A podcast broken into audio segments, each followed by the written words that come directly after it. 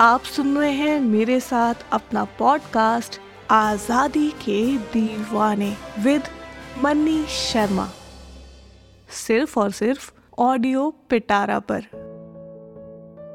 आज का हमारा एपिसोड है सरोजनी नायडू, भारतीय राष्ट्रीय कांग्रेस की पहली महिला प्रेसिडेंट भारत की बुलबुल हमारी सरोजनी नायडू। वो बच्चों पर कविताएँ लिखा करती थी। उनके जन्मदिन को भारतीय महिला दिवस के रूप में भी मनाया जाता है। वो भारत की पहली गवर्नर राज्यपाल बनी। भारत छोड़ो आंदोलन में उन्हें 21 महीने के लिए जेल भी जाना पड़ा था। अंग्रेज़ों ने सरोजनी नायडू को 1928 में केसरे हिंद की उपाधि दी थी। इसके बाद जलियावाला बाग हत्याकांड हुआ। इस कारण सरोजनी नायडू ने केसरे हिंद की उपाधि अंग्रेज़ों को वापस लौटा दी थी। आप जानते हैं 12 साल की उम्र में उन्होंने मद्रास यूनिवर्सिटी में टॉप किया था। उनके पिता चाहते थे कि वो वैज्ञानिक बने, लेकिन उनकी रुचि तो कविताएँ लिखने में थी। एक बार उन्होंने 1300 लाइन की कविता लिख दी। ये देखकर उनके पिता हैरान रह गए।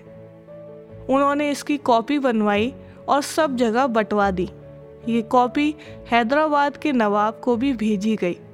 उन्होंने जब इसे पढ़ा तो उन्हें ये बड़ी अच्छी लगी।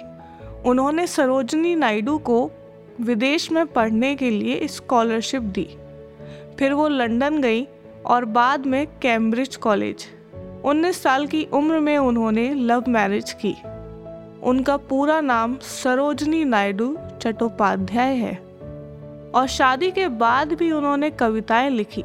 उनकी एक कविता बुलबुले हिंद काफ़ी लोकप्रिय हुई।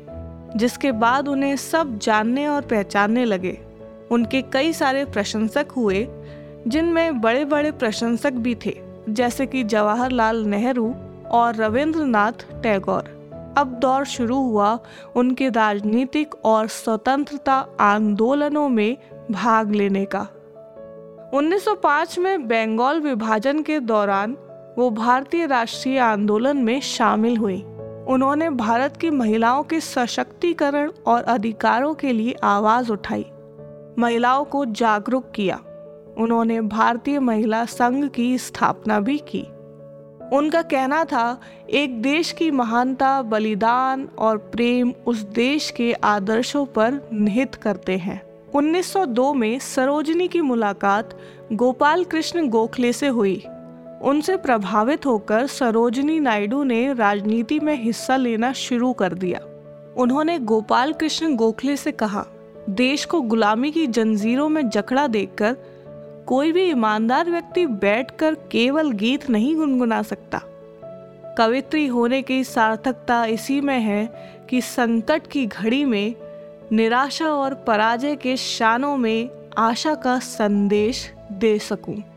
वो गोपाल कृष्ण गोखले को अपना राजनीतिक पिता मानती थी। उन्होंने सरोजनी को क्रांतिकारी कविताएँ लिखने के लिए भी कहा। 1914 में वो पहली बार गांधी जी से मिली। उनके व्यक्तित्व ने उन्हें बहुत प्रभावित किया। गांधी जी ने उनके जीवन को पूरी तरह से बदल दिया। फिर सरोजनी नायडू ने अपनी पूरी ताकत देश को आज़ाद करवाने में लगा दी। उनका गांधी जी के साथ बहुत अच्छा रिश्ता था। वो उन्हें मिक्की माउस कहकर पुकारती थी। नमक सत्याग्रह उन्होंने महात्मा गांधी के साथ मिलकर चलाया। जब गांधी जी को गिरफ़्तार कर लिया गया, तब सरोजनी नायडू ने अपने ऊपर सारी ज़िम्मेदारी ले ली। वो उनका सारा काम संभालती थी। वो हमेशा अपने हर काम में अव्वल थी। उनकी पहली कविता संग्रह है, द गोल्डन थ्रेड होल।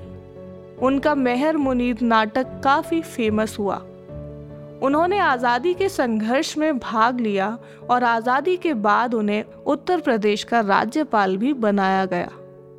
1925 में उन्होंने भारतीय राष्ट्रीय कांग्रेस का अध्यक्ष बनाया गया। वो इस संगठन की पहली महिला रही। 1931 में लंदन में आयोजित हुई भारतीय गोल मेज सम्मेलन की प्रतिनिधि भी रही। भारत ने जब पूरी स्वतंत्रता हासिल कर ली, तब उन्हें संयुक्त प्रांत की राज्यपाल बनाया गया। एक कवि के रूप में उन्होंने साहित्यिक काम किया, इस वजह से गांधी ने उन्हें भारत की कोकिला कहा। देश की उन्नति के लिए रूढ़ियों, परंपराओं रीति रिवाजों के बोझ को उतार फेंकना होगा, ऐसा सरोजनी नायडू का मानना था। उन्होंने कई आंदोलनों में भाग लिया, जैसे रोलक एक्ट के विरोध में, असहयोग आंदोलन में, सत्याग्रह संग्राम का संदेश पूरे देश में पहुँचाया।